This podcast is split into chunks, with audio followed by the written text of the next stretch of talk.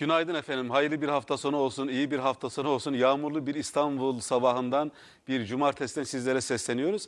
E, cumartesi günleri programımızın sunucusu Şaban Özdemir'i şehir dışına gönderdiğimiz için nöbetçi sunucu olarak ben Uğurcan Polat hepinize iyi bir sabah diliyorum.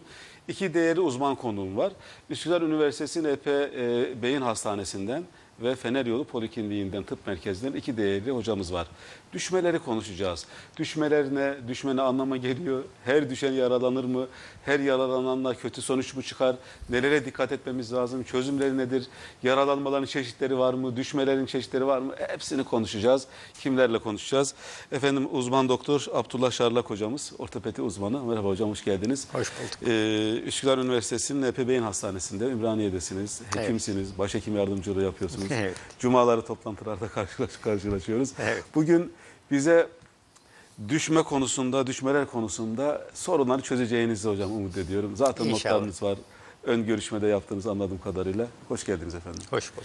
Sevgili seyirciler diğer konuğum yardımcı doçent doktor. Aynı zamanda Üsküdar Üniversitesi'nde hoca ve Fener Yolu Tıp Merkezi'nde e, poliklinik yapıyor.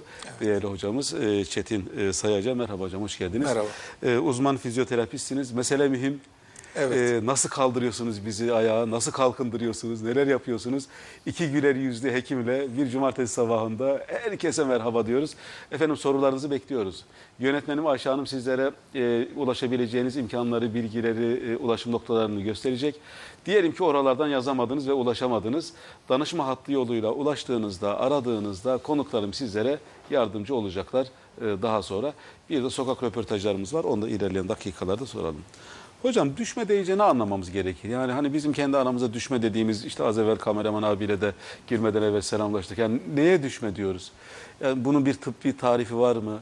Ya da bizim gördüğümüz düşmeler sizin açınızdan da düşme mi? Ne, ne diyelim nasıl başlayalım? Yani özel bir tıbbi tarif yok.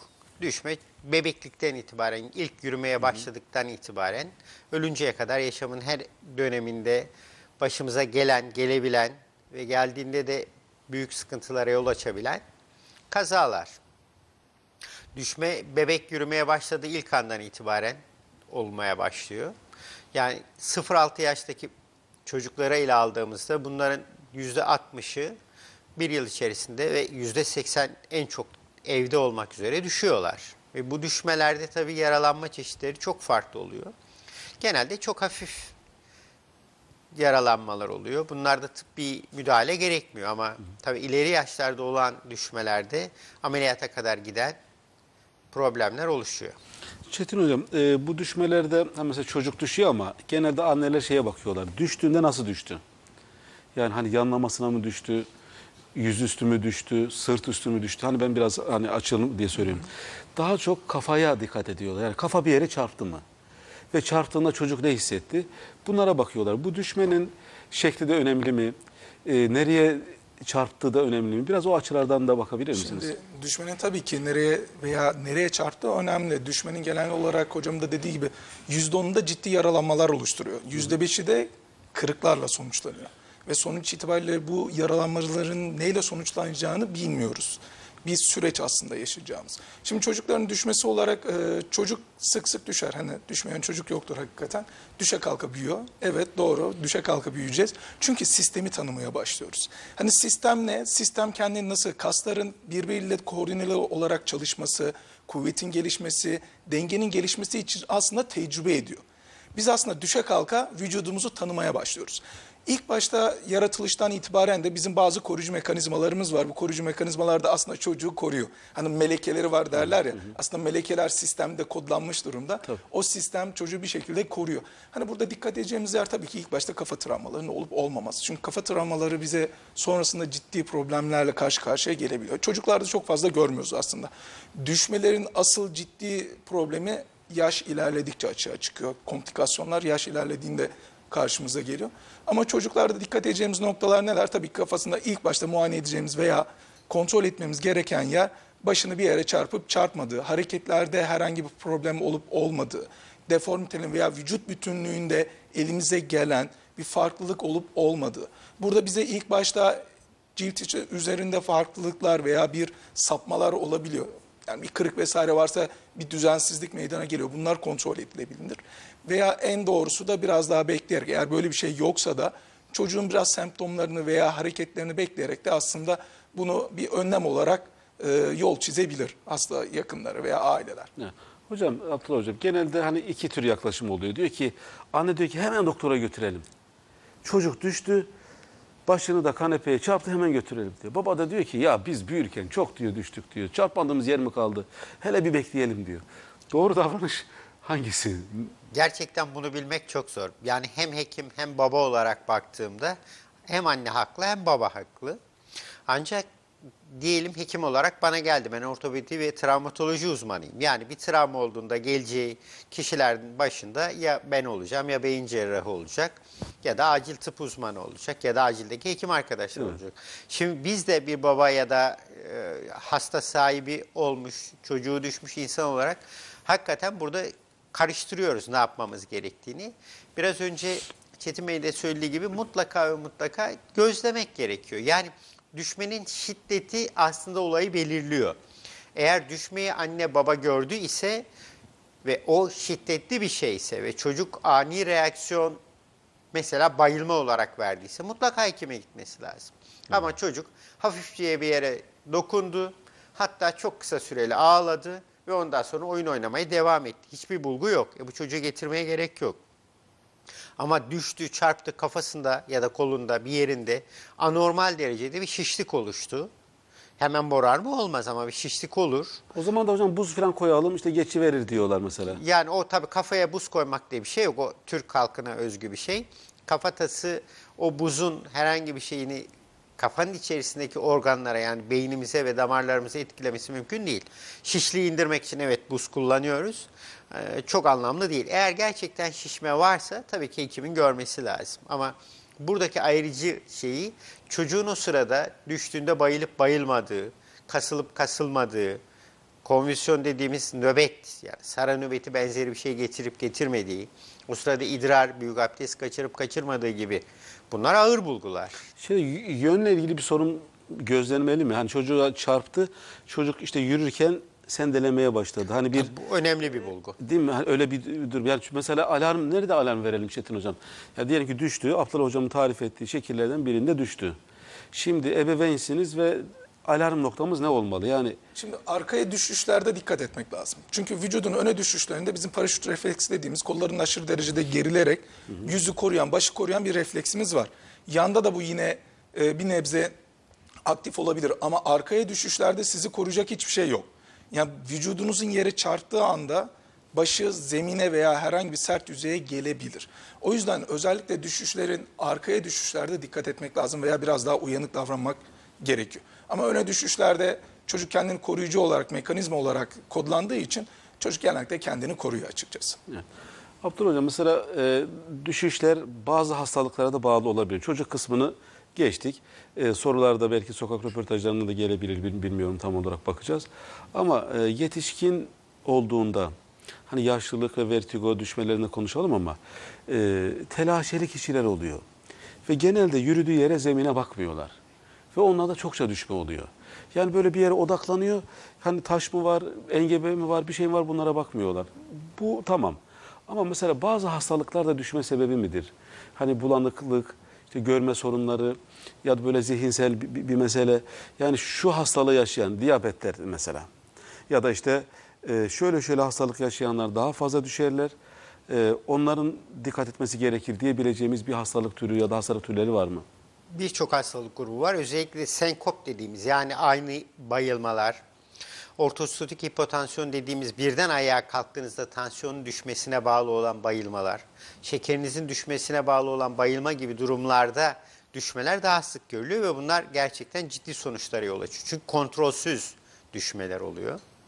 Ee, bazı kas hastalıklarının başlangıç dönemlerinde bir sakarlık deyip geçiyoruz ama bu aslında alarm belirtisi. Bir kas hastalığı başlayabildiğini, beyinle ilgili bazı dejeneratif hastalıkların başlangıcının ön bulguları, ayağınızın birbirine dolaşması, sakar olmanız, düşmenizle sonuçlanan o öncelik belki basit yaralanmalarla biten problemlere yol açıyor. Onun için uyanık konularda uyanık olmak gerekiyor. Yani bir kere düştünüz, biliyorsunuz gerekçesini, ayağınız takıldı. O sırada telaşlıydınız falan ama bu süreyen olmaya başladı. Sık sık olmaya başladı. Mutlaka check-up'lardan faydalanmak O gerekiyor. zaman devamlı düşme bir risktir ve bir alarm e, durumu Ç- çok olması doğru. lazım. Sık düşme yani birden fazla olağan hayatın olağan akışından farklı olarak düşme. Siz üç defa üst üste düşersiniz. Çok telaşlısınızdır. Çok kötü bir yerde karanlık, yeterince ışıklanmanın olmadığı bir yerdedir. Bu normaldir. Hayatın olağan akışı içerisinde olabilir bir durum ama her şey normal. Hiç kimsenin düşmediği bir yerde düşüyorsunuz.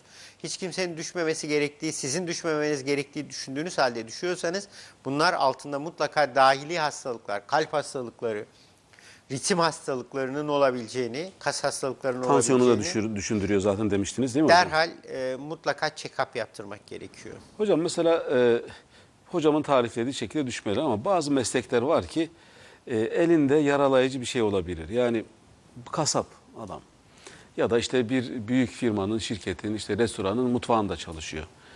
Ya da ürettiği bir şey e, yaralayıcı bir şey yani bir tornacıda çalışıyor bir şey oluyor.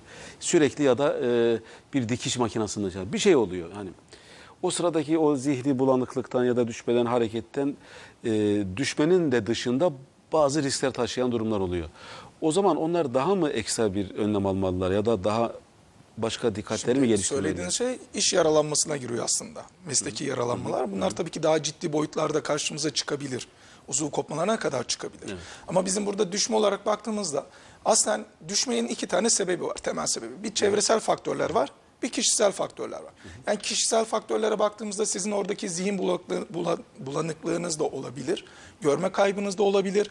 Başka mesela polinöropatiler işte diyabet sonrasında meydana gelen sinir hasarlarıyla kişi ayağını nereye koyduğunu bilemeyebilir. Ya da yaşla beraber karşımıza çıkan kas zayıflıkları olabilir, nörolojik problemlerde karşımıza çıkan bazı denge problemleri olabilir. Ha bunlar kişisel faktörler. Hastalık, kişinin sahip olduğu hastalıklarla da ortaya çıkabilir. Çevresel faktörlere baktığımızda ortalık çok dağınıksa normalde gençler düşmesini beklemeyiz. Çünkü reaksiyon zamanları çok iyidir, hızlı hareket edebilirler, denge değişimlerine hemen kendileri farkında olmadan bile vücutları onu bir şekilde zemine koyar, dengeye koyaraktan çözüm üretir. Çoğunlukla da biz bunun farkında bile olmayız. Ayağımızı burkarız, hiç hayatımıza devam ederiz. Ama yaş ilerledikçe işte bu reaksiyon zamanları azaldıkça düşmenin riski de veya sıklığı da frekansı da artıyor. Şimdi söylediğiniz şeye bakarsak mesleki bir yaralanma. Burada tabii ki eğer iş e, sağlığında benim bildiğim veya duyduğum e, tabii ki kişiler zihinlere eğer bulanıksa veya çok ciddi delici veya kesici aletler kullanıyorsa tabii ki o sırada orada olmamaları gerekiyor veya işte kendilerinden sorumlu kişilere işte şu anda iyi değilim eğer varsa bir e, başka bir Yöneticilerini belki haberdar etmeleri e, bir çözüm olabilir. Yaşadığı Kesinlikle, bir durumu değil mi hocam? kesinlikle. Paylaşmaları gerekebilir. Fakat o zaman da e, yöneticilerin onları iş riskiyle karşı karşıya bıraktırabileceği gibi bir kaygıları da oluyor. Yani söylemeye de biliyorlar. Yani ben bunu yönetime söylersem beni bir hasta kategorisine koyacak ve belki de sözleşmesini yenilemeyecek. Beni işe devam ettirmeyecek gibi kaygılar oluyor. Ama burada iş mi hayat mı diye bir ikileme mi giriyoruz hocam? Tabii yani ama iş sağlığı artık yurdumuzda daha ciddiye alınmaya başlandı. Bununla ilgili görevlendirilmiş arkadaşlarımız var. Hem mühendis tarafında hem hekim tarafında. Onlar hem ortamı değerlendiriyorlar. Bu tür olaylara mahal vermemek için koruyucu önlemler alınmasını sağlıyorlar. Hem de hastalar kapsamına girdiklerinde onları devlet güvenceye almış durumda zaten. Yani eğer iş hastalıklarıyla ilgili bir problem olursa zaten devlet onların emeklilik dahil olmak üzere her türlü sosyal haklarını sağlıyor. Onun için korkmalarına hiç gerek yok. Problem varsa problemi derhal büyümeden kaynağında çözmek gerekir. Şimdi başka sorularımız var. Hani yaşlılık düşmeleri, vertigo vesaire işte biraz diyabete temas ettiniz. Belki o kısımla ilgili biraz daha meraklar var. Onlar açılabilir. Mesela Alzheimer hastaları düşer mi? Hani yaşlılıkta onların odalarında değişimler yapıyor olmak onlar bakımından risk getirir mi? Ee, tedavinize gelenler arasında böyleleri de var mı? Hocam bunlara temas etmenizi isteyeceğim ama bir sokağa çıkalım. Arkadaşlarımız sokağa gittiler, sorular sordular. Bakalım bizimle benzer soruları var mı? Onlara bir bakalım. Ee, Didem Düz sordu. Kameramanımız Melis Demirtaş da e, kaydetti, montajladılar. Şimdi sokağın e, sorularına ve tespitlerine cevap e, kulak kesiliyoruz. Bakalım ne söylemişler. Düşmek hayatımızın hemen hemen her noktasında başımıza gelebilecek bir olay. Hatta bazı düşmeler o kadar ağır ki sonucu bitkisel hayat oluyor. Bilimden Sağlığa ekibi olarak mikrofonumuzu vatandaşlarımıza uzattık ve vatandaşlarımızın bu konu hakkındaki düşüncelerini aldık. E, sizce insanlar neden düşüyorlar? İnsanlar neden düşer? Tansiyondan düşer. Yani sakardır. Hani ben düştüğüm zaman sakarlığımdan düşer. Takılır düşer. Başı dönmüştür. Veya herhangi bir hastalığı vardır sürekli bayılıyordur veya denge sarsıntısı yaşıyordur. Bence e, çoğu zaman sakarlıktan diye düşünüyoruz ama bence hastalıktan da olabiliyor. Kar yağınca düşeriz. Herhangi bir telaş e, telaş anında, bir sıkıntı şey anında bir yerde koştururken yani bir acil bir işin olduğu zaman mutlaka bir yere çarpıyor, düşüyorsunuz yani. Ee, genellikle dikkatsizlikten olduğunu düşünüyorum. Ee, hatta böyle yaşlılar daha çok düşüyor. Bununla daha çok karşılaşıyorum ben. Siz hiç düştünüz mü? Yani evet çocukluğumuzda hani halen de takılıp düştüğümüz veya ne bileyim dengemizi kaybettiğimiz zaman kendimizi yerde bulduğumuz falan oluyor yani. Bir kez tansiyonum yükselmişti o zaman düştüm. Evet düştüm. Aniden koltuktan kalkmıştım. Başım döndü, tansiyonum düştü muhtemelen. Yüzüstü öyle düştüm. Çenem hasar gördü.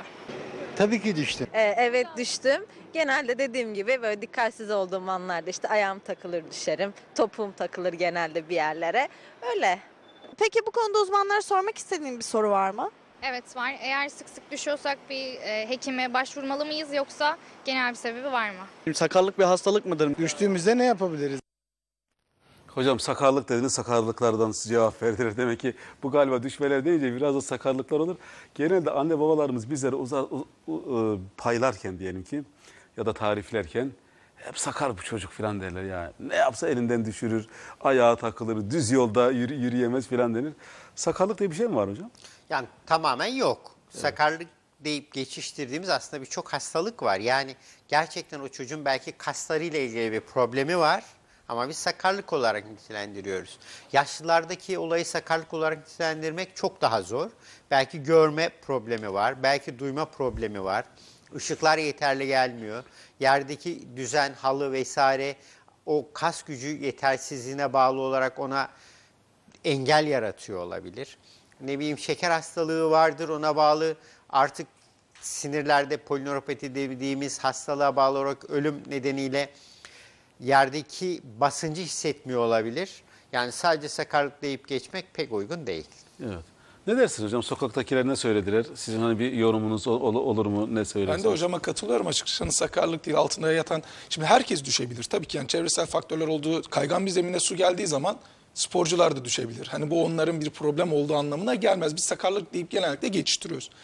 Ama hani bir kez düştük. Bu düşmelerin sıklığı ve birbirlerine yakınlığı arttıkça altında aslında altta yatan bir başka patolojinin, başka bir problemin olduğunu düşünmek lazım. İşte mesela bir e, öğrencimiz olabilir belki bir bayan arkadaş işte yataktan bir anda kalktım oturduğum yerden ve tansiyonum düştü. Evet ama bu rutin haline geliyorsa bunun altının incelenmesi lazım. Herkes düşebilir. Doğru. Herkes bir kez düşebilir ama bu diyelim ki 10 gün önce, bir ay önce tekrar düştüm ve düşme sıklığı arttı. Sebep yok. Hiç sebepsiz bir şekilde düştünüz. Bunun altının incelenmesi lazım. E, yer kaygandı. E, buz üstüne bastınız. E tabii ki düşme ihtimalimiz yüksek. Hani sebebi bir şekilde açıklayamıyoruz ve kendimiz de bunu bir çözüm noktası bulamıyorsak kesinlikle altta yatan başka bir ciddi bir problem de olabilir. Yani görünen sebep yoksa, görünen bir ciddi sebep yoksa o zaman muhakkak bir uzmana gitmek gerekir. Burada görünen Kime sebebi de şöyle açayım. Buyurun Çok özür dilerim. Hani şimdi ayağınız takıldı. Görünen sebep ayak takıldı. Ama ayak takılması bir hastalığın belirtisi de olabilir. Olabilir. Yani bir kas zayıflığı olabilir, bir sinir basısı olabilir, kas hastalığı olabilir. Yani bunların hepsini bir incelemek lazım aslında. Ayağınız bir kez takılması önemli değil ama birkaç kez takılıyorsa bunun altında bir problem olduğunu düşünüp uzmana başvurmak Şey lazım. diyoruz ya mesela bazen o gün ayağımız birkaç kez burkuldu. Yani düz yolda yürürken bıt bır, bırkılıyor düzeltip gidiyorsunuz. Ya bugün iyi günümde değilim herhalde ters kalktı falan diyor. Yani biz bu sıkıntıları biraz böyle iyiye yorumlamaya sanki meyyal bir ruh yapımız var mil- millet olarak. Bu bizim lehimize midir, aleyhimize midir? Aslında lehimize yani çok fazla pimpiriklenmek, çok fazla altta bir şey aramak ol- olum- olumlu değil. Yani bu sizin hayatınızı zorlaştırır. Şimdi herkesin düşebileceği bir yerde buz zemin üzerinde sizin ayağınızda kaydırmaz ayakkabı yokken düştüyseniz bu normal bir şeydir. Ama hiç kimse düşmüyor ve siz sık sık düşüyorsanız bu anormaldir. Bunu araştırmak lazım. Ayak bileğiniz sürekli burkuluyor bu bir hastalık haline geldiyse e, bu ortopedistler tarafından değerlendirilir. Müdahale gerekip gerekmediği söylenir. Ama bunu hep yapıyorsanız, hep oluyorsa, hiç kimsede olmuyor ve sizde oluyorsa mutlaka araştırmak lazım. Hocam bizim bir problemimiz var milletçe. Herhalde seyircilerimiz buna itiraz etmeyecekler. Başımıza bir durum geldiğinde nereden başlayacağımızla ilgili bir sorunumuz var. Yani kime gideceğim? Yani diyelim ki ayağım burkuldu düştüm. Geçen hafta üç kez düştüm. Ee, Başta söylemiştiniz bir kez daha onu duymak belki gerekebilir her ikinize de. Kime gidecek hocam? Yani acile mi gidecek? Ortopediste mi gidecek? Travmatolojiye mi gidecek? Ya da işte mahallenin işte aile hekimine mi gidecek? Yani nereden başlıyor olması lazım? Bu doğru başlamamak da acaba bir risk içeriyor mu? Doğru hekime gitmediğinde ya bir şey yok geçer diyebiliyor mu? Ee, yani doğru yerden başlamak ve kime gidiyor olmakla ilgili ne dersiniz? Şimdi eğer problem şöyle diyelim ayak bileğinizin burkulduğunu ve ona bağlı düştüğünüzü düşünüyorsanız tabii ki ilk önce ortopediste gideceksiniz. Veya hep başınızın döndüğünü düşünüyorsunuz. Tansiyonunuzu ölçtürdünüz normal. O zaman kulak burun boğaz uzmanına gideceksiniz. Baş dönmesiyle ilgili yapan bir hastalık var mı? Ee, kalbinizde sürekli çarpıntı hissediyorsunuz. Kalp hastası olduğunuz size söylendi. O zaman kardiyoloji uzmanına gideceksiniz. Aslında bu tabii ki hangi şikayetiniz bağlı şikayete bağlı olduğunu aslında kendiniz bilebilirsiniz. Ama öncelikle tabii ki aile hekiminize gidip çok basit tetkiklerle bir şey olup olmadığına bakılabilir. Neye bakılabilir? Tansiyonunuza bakılabilir. Neye bakılabilir? Şekerinize bakılabilir. Basit bir nörolojik muayene ile bir kas hastalığı başlangıcı olup olmadığını bir aile hekimi anlar. Onun için siz hangi şikayetiniz olduğunu aslında kendiniz şöyle hafifçe gözden geçirip Biraz tarifleyebilmek iyi bir gözlem herhalde önerdiğiniz o, o şekilde şey. yola çıkmak lazım. Ama hiçbir şey bilmiyorsanız aile hekiminize gidersiniz, şikayetinizi anlatırsınız. O kısa bir muayeneden sonra sizi yönlendirir. Hocam bir soru var onunla devam edelim belki buna da bir cevabınız olur. Bahar Hanım'ın bir sorusu. Ee, benim oğlum çok sık düşüyor. Oyun oynarken çok hafif e, itmelerde bile e, düşüyor. E, örnek kardeşiyle oynarken bile çok çabuk düşüyor demiş. Bunun hani bir sebebi olabilir mi? Dikkat etmem gereken bir şey var mı diyor bir seyircimiz. Şimdi şöyle söyleyeyim seyircimize. Çocuğu eğer ki yeterli kadar kas kuvveti yoksa veya örnek veriyorum çocuklar genellikle artık izole olarak kapalı evlerde yetiştiriyoruz. Dışarıda çıkıp oynamıyor. Oynamaması da kas kuvvetindeki zayıflıkla karşımıza çıkıyor. Yani çocuk el becerisini, ayak becerisini yeteri kadar ortaya çıkartamıyor. Ama karşısındaki kişi eğer onun becerilerinin üzerindeyse ikili mücadelede direkt dengesini bozup düşmesine sebep olabilir. Hani sadece düşme bir sebep değil ama bunun dışında farklı şeyler de görüyorsa, çocuğunda farklı bir gerileme, diğer akranlarına göre e, yapamadıklarını da saptayabiliyorsa aile, hani bir pediatrik nörolojiye başvurursa açıkçası iyi olur. Ee, yaralanmalarda genellikle duyduğumuz bir şey var. Aman bir şey yedirmeyelim diyorlar. Yani bir yara, bir düşme oldu, e, bir tedirginlik var. Aile durumun farkında, hekime götürülmesi lazım. Kişi acıkmış bir şey yemek istiyor ama aile diyor ki işte bilenler sakın bir şey yedirmeyin diyorlar. Doğru mu değil mi? Hangi durumlarda doğru ya da ne dersiniz? Şimdi yaralanmanın şiddetine bağlı olarak bazen cerrahi müdahale gerekebiliyor. Ne demek cerrahi müdahale? Belki bir beyin kanaması olabilir. Ona yönelik bir müdahalede bulunmak gerekir. Ya da batın içi bir yaralanma olabilir. Ona yönelik müdahale gerekebilir. Ya da bizim branşımızda olduğu gibi kırıklar olabilir ve bu kırık ve çıkıklar için cerrahi yani anestezi vermek gerekebilir. Anestezi vermek ön şartı olmazsa olmaz değil ama hastanın aç olmasıdır. Bunu ö- öngördükleri için aileler aç bırakmayı düşünüyorlar. Yani eğer çok hafif bir şey var ve şüphe varsa çocuğu ağlatmaya gerek yok. Ama gerçekten bayıldı, sara nöbeti geçirdi, ee, normalde yürürken hiç yürüyemez hale geldi. Tabii ki bunlar hiçbir şey yedirmemek lazım. Hatta hiç su içirmemek lazım. Ben hastalara bunu oruç da, ha. diye tarif ediyorum. Yani su ve yemek yeme aynı kategoride anestezi tarafından değerlendiriliyor. O yüzden o insanı oruç tutmakta fayda var. Zaten en kısa sürede 10-15-20 dakikada bilemediniz yarım saatte zaten bir sağlık merkezine başvurursunuz. Orada yapılan ilk müdahalede bu demin söylediğim kötü durumlar varsa zaten mutlak açlık istenir. Yoksa orada beslersiniz. Hocam e, işaret etti hocamız. Belki size bir tarif olur. Bu e, düşmelerdeki en büyük risk bizim gördüğümüz ya da işte tedirgin olduğumuz beyin kanaması var mı? Hani kırıklar, çıkıklar hani işte bir şekilde Görülebilir. giderilir ama en çok kaygılandığımız şey, bizi tedirgin eden şey, sıkıntıya sokan şey ve ilk düşündüğümüz şey beyin kanaması var mı? Düşmelerde beyin kanaması riskiyle ilişkili bir yayın var mı? Yani kongrelerde, yayınlarda buna ilişkin bir veri var mı? Ya da hangi düşmelerde beyin kanaması riski daha fazla?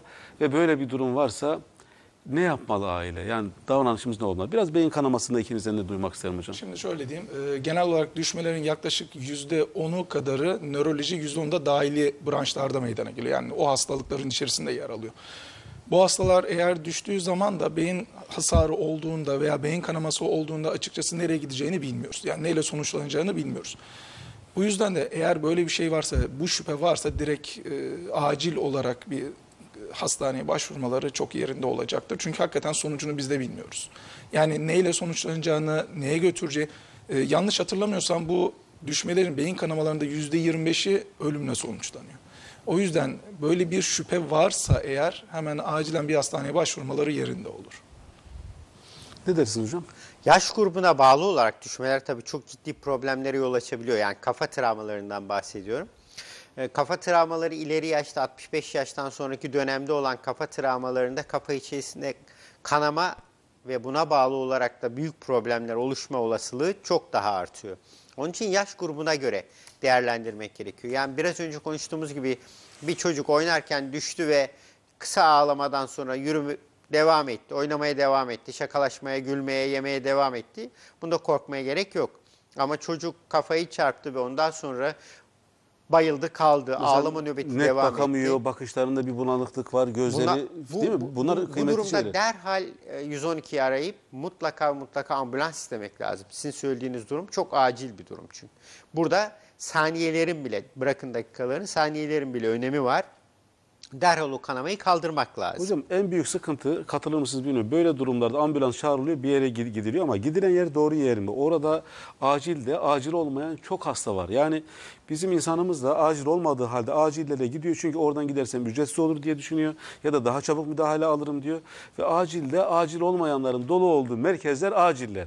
Şimdi nereye gidecek? Acile gittiğinde bir sıra almak durumunda. Yok. O, değil mi? Ya da Ya bu, bu böyle bir hastayı hekim gördüğünde mutlaka buna müdahale eder. Bize öğrenciliğimizde öğretilen kural şudur. Acilde çok bağıran, efor harcayabilen hastayı, sessiz duran hastayı hangisini önce alacaksınız? Sessiz olanı almak lazım. Çünkü onun hiç artık efor harcayacak hali kalmamış. Yani ya onda bir iç kanama var ya bir beyin kanaması var. Yani burada eğer hasta bağırabilecek kadar kuvvetli ise onu bir süre bekleyebilirsiniz. Demin söylediğiniz durumda yok hastanelerimiz yeterli donanıma haiz. Ee, onun için e, bu konuda hiç korkmaya gerek yok. Acillerde de bunlara gerekli hizmet veriliyor. Hocam bir iki soruyla yürüyeceğim ama e, ilave etmek istedikleriniz varsa onunla beraber de lütfen ilave edin. E, Birgül Duran demiş ki düşmeye bağlı olarak takılan kalça protezi yerinden çıkar mı diyor. Teknik sorular gelmeye başladı. Çıkar, maalesef çıkar. Yani Allah yapısı olmadığı için çıkar. Mutlaka iyi bir merkezde ameliyat olması lazım ve daha sonra da iyi bir fizik tedavi görmesi lazım. Yani fizyoterapi işi burada işi çok çok ciddi hale getiriyor. Biz ameliyatı yaptıktan sonra diyorum ki ben hastalara benim yaptığım iş işin yüzde ellisi. Sen yüzde ellisini bitirdik. Ama bundan sonraki yüzde ellisinde fizyoterapist arkadaşlar, fizik Çetin tedavi hocama arkadaşlar size ne yapmanız gerektiğini öğretecek, nasıl yaşamanız gerektiğini öğretecek, evinizin düzenini, kasınızı nasıl kullanacağınızı, hangi hareketi yapıp hangi hareketi yapamayacağınızı biz anlatıyoruz tabii. Ama bizim anlatmamız çok kısa süreli oluyor. Ama fizyoterapist arkadaşlarımız, fizik tedavi uzmanı arkadaşlarımız bu işi daha iyi biliyorlar, daha iyi öğretiyorlar ve mutlaka ve mutlaka gitmeleri gerekiyor. Söz Çetin Hoca'da. Teşekkür ederim. Bu konuda hakikaten e, bir transdisipliner olarak yaklaşmak lazım. Yani cerrahi evet mükemmel bir cerrahi ama mükemmel bir cerrahinin yanında fizyoterapi de gerekiyor. Eğer doğru rehabilitasyon yapılmamışsa mükemmel cerrahi de negatif sonuçlandırabilir. Yani ikisi de mükemmel olmak zorunda iyi bir sonuç için. Ha, bu da yetmiyor aslında. Burada da hasta aslında hasta odaklı çalışıyoruz biz. Eğer siz istediğiniz kadar mükemmel olun, hasta doğru şekilde çalışmazsa, doğru şekilde tedaviye adapte olmazsa maalesef sonucu yine etkiliyor. Hani burada şimdi bizim eklemle ilgili yapılarda bir statik ve dinamik yapılar dediğimiz yapılar var. Hani burada eklemi stabil tutan, onu yerinde tutan, çıkmasını engelleyen yapılar evet eklem kapsülü orada yerleşmesi, bağlar bunu yer ediyor ama aslında bir de kullanabildiğimiz veya hareket sırasında oradaki eklemin çıkmasını engelleyen kaslar. Kaslar eğer bir travma sonrasında veya bir cerrahi sonrasında da zayıflayabiliyor. Doğru şekilde kullanımını bazen öğrenemeyebiliyor hasta tek başına. Bu yüzden de bir fizyoterapist eşliğinde ne yapması gerektiğini, nasıl kullanacağını öğrenebilirse sonuç daha mükemmel oluyor. Yani cerrahi sonrasında da birbirini tamamlayacağım ve ekip içerisindeki uyum da önemli burada. Yani doktor ve fizyoterapist arasındaki uyum ne kadar mükemmel olursa sonuca o kadar da iyi Bilgi aktarımı da galiba yapıyorsunuz. Aynı kurumda çalışıyorsunuz. Diyelim ki bir hastayı Abdullah Hocam ameliyat etmişse, e, Çetin Hocam devam ettiriyorsa bilgi akışı da mühim. Hocam 4 dakikamızdayız. Çok hızlı konuşmuş her şeyi anlattık galiba. Muhakkak söylememiz gereken neler var? Biraz- Sorular var ama buyurun. lütfen. Bu konunun devamında biz hastanemizde şöyle bir uygulama yapıyoruz. Biz ameliyatını yapıyoruz. Ameliyattan sonra fizik tedavi ile hastanın kas güçlenmesi ve nasıl yaşaması gerektiğini öğretiyoruz ama bir de ergoterapi dediğimiz bir durum var. Yani çevre uyumunu da sağlamak gerekiyor. Ergoterapist arkadaşlarımız onun ev ortamındaki evinin konumu, halının durumu, eşikler, tuvaletler yani bütün bunların hepsini bir arada ele almak gerekiyor. Kalça protezi oldunuz, iş bitti değil. Evet kalça protezi e, maalesef yaşlılarda çok sık karşılaştığımız ve düşmenin en büyük problemlerinden birisi. Biz mesleğe ilk başladığımızda bu hastaların yarısını üçte birini bir yıl içerisinde kaybederdik. Şimdi ömür uzadı ve o yüzden de mutlaka fizik tedavi ve ergoterapi ünitelerinin ve ortopedistlerin beraber çalışması gerekir. Bu imkan bizim hastanemizde var. Var, Bu harika. imkanlardan faydalanmak gerekiyor. Şunu diyebilir miyiz hocam? Yani düşmeler evet olabilir, hayatın bir gerçeği ama biz buradayız ve e, meslekte uzmanlaşmalar var. Cerrahi müdahale mümkün, fizyoterapi mümkün. Yeter ki doğru zamanda gelin ve e, kendiniz çözmeye çalışmayın. Tedavi sonuçları, tedavi imkanları yeterli mi? Bu konuda böyle yüz güldürücü, rahatlatıcı neler söylenebilir hocam? Şöyle diyeyim size. Önemli olan ilk başta düşmeyi engellemek. 65 yaş üzerinde olan yaşlılar özellikle e, düşme oranı %30. Yaş ilerledikçe bu yarıya geliyor. %50 ve ikinci bir yıl içerisinde yük- düşme oranları da çok yüksek. Mümkün olduğu kadar aslında müdahil, erken müdahale olmak lazım. Yani düşüp semptomlar açığa çıktıktan sonra değil de daha erken müdahale olup bunları çözmek lazım. Basit e, egzersizlerle beraber belki bu devlet politikası haline de gelebilir. Yaşlar çünkü kendilerini hayattan iyice soyutmaya başladılar. Evde kalıyorlar. Onları aktif hayata döndürerek e, egzersiz programlarıyla beraber öncelikle düşmeyi engellememiz lazım. Sonrasını zaten biz müdahale oluyoruz. Bu durumda da dünyada gerçekten iyi olduğumuzu düşünüyorum. Ama öncesi konumda gerçekten çok gerideyiz. Evet. Önleyici olmamız lazım. Öncelik düşmemeye çalışalım ama düştüğümüzde de korkmayın. Çünkü bunun müdahale imkanları var. Türkiye'de imkanlar var. NP İstanbul Beyin Hastanesi ve işte bağlı olan tıp merkezleri de sizler de bu işin hizmettesiniz ve meslektaşlarınız da var. Yani korkulacak bir durum yok ama düşmemeye çalışın gibi anladım. Doğru mu anlıyorum hocam? Peki son birer cümle alarak bitirelim hocam. Yani düşmeyi engellemek lazım. Onu engellemek için de alttaki nedenleri mutlaka bulmak lazım. O yüzden de check-up yaptırmakta fayda var. Bu check-up'lar sadece basit kan tahlilleri değil, beyin haritalanmasından başlayıp kalbinizin durumuna kadar birçok durumu içeriyor. Kas gücünü kaybetmemek için de mutlaka fizyoterapistlerden yardım almak gerekiyor. Evet. Hocam sizler için diyorlar ki ya çok ağrılarım oluyor. Yani insaf etmiyorlar yani ya filan böyle şeylerde şikayetler oluyor hocam. Şimdi eskiden Siz acımasız mısınız aslında? ağrısız tedavi olmaz denirdi. Ama artık literatür, dünya hepimiz ağrıdan kaçıyoruz. Ağrı aslında bir uyarıcı mekanizma. Yani ağrı sizin sınırınız, alarmınız. Nasıl arabanızda sensörler var işte fazla gaza bastığınızda uyarıyor yavaşla diye. Bunlar da aslında ağrı da sizi uyarıcı bir mekanizma. Önemli olan doğru okumak lazım. E bunu da tabii okuyacak kişiler profesyoneller. Evet. Şimdi aslında tam konuşmadık ama mesela spor yaralanmaları da var, düşmeleri de var. O da galiba ayrı bir alan. Yani sizin de müdahil ol- olmakla beraber. Mesela yaşlılık düşmeleri var, Alzheimer'de, vertigoda vesairede. Bunlar da bu konuştuğumuz çerçeveye koyabileceğimiz e, durumlar değil mi hocam? Tabii hepsi bunun içerisinde aslında. Ee, sadece sporu alıp sadece Alzheimer'lıyı almak mümkün değil. Spor yaralanmalarında çok sık karşılaştığımız için mutlaka buz tedavisini bir kere daha söylemek istiyorum. Buz tedavisi gerçekten uygun bir tedavi. Ancak buzun da yakıcı olduğunu, sıcak su kadar yakıcı olduğunu unutmamak gerekiyor. Yani çıplak tene buz koymamak gerekiyor. Asgari günde 4-5 kez, 6 kez koymak gerekiyor ve 10-15 dakika gibi sürelerle koymak gerekiyor. Biz mesela buzu koyuyoruz 2 saat, 3 saat yakıyoruz. Peki yani anlaşılıyor ki bu mesele çözülebilir bir mesele. Düşmeler var hayatta. Düşmeleri dikkate alın ama nasıl düştüğünü, çocuğun nereye düştüğünü yetişkinse siz kendinizi gözleyin ve bize doğru tarifleyin. Ee, değil mi? Yakınmalarınızı doğru anlatın ve mümkünse de zaman geçirmeden gelin diyorsunuz. Gelsinler hocam o zaman. Evet. Çok teşekkür ederim. Siz de geldiniz. Çetin hocam, Abdullah hocam çok teşekkür ederim. Biz Efendim, teşekkür ederiz. bir cumartesi sabahında ve yağmurlu bir İstanbul sabahından düşmeleri konuştuk. Ama düşmeyin ne olur. Fakat hayatta düşmeler var. Eğer düşüyorsak da hocalarımız e, iyi ki varlar. E, onlar bize müdahale etmek için de bekliyorlar. Yarın yine aynı saatte biz burada olacağız. Çocuk ve ergenlerde OKB'yi konuşmak üzere. İyi bir hafta sonu efendim. Hoşçakalın.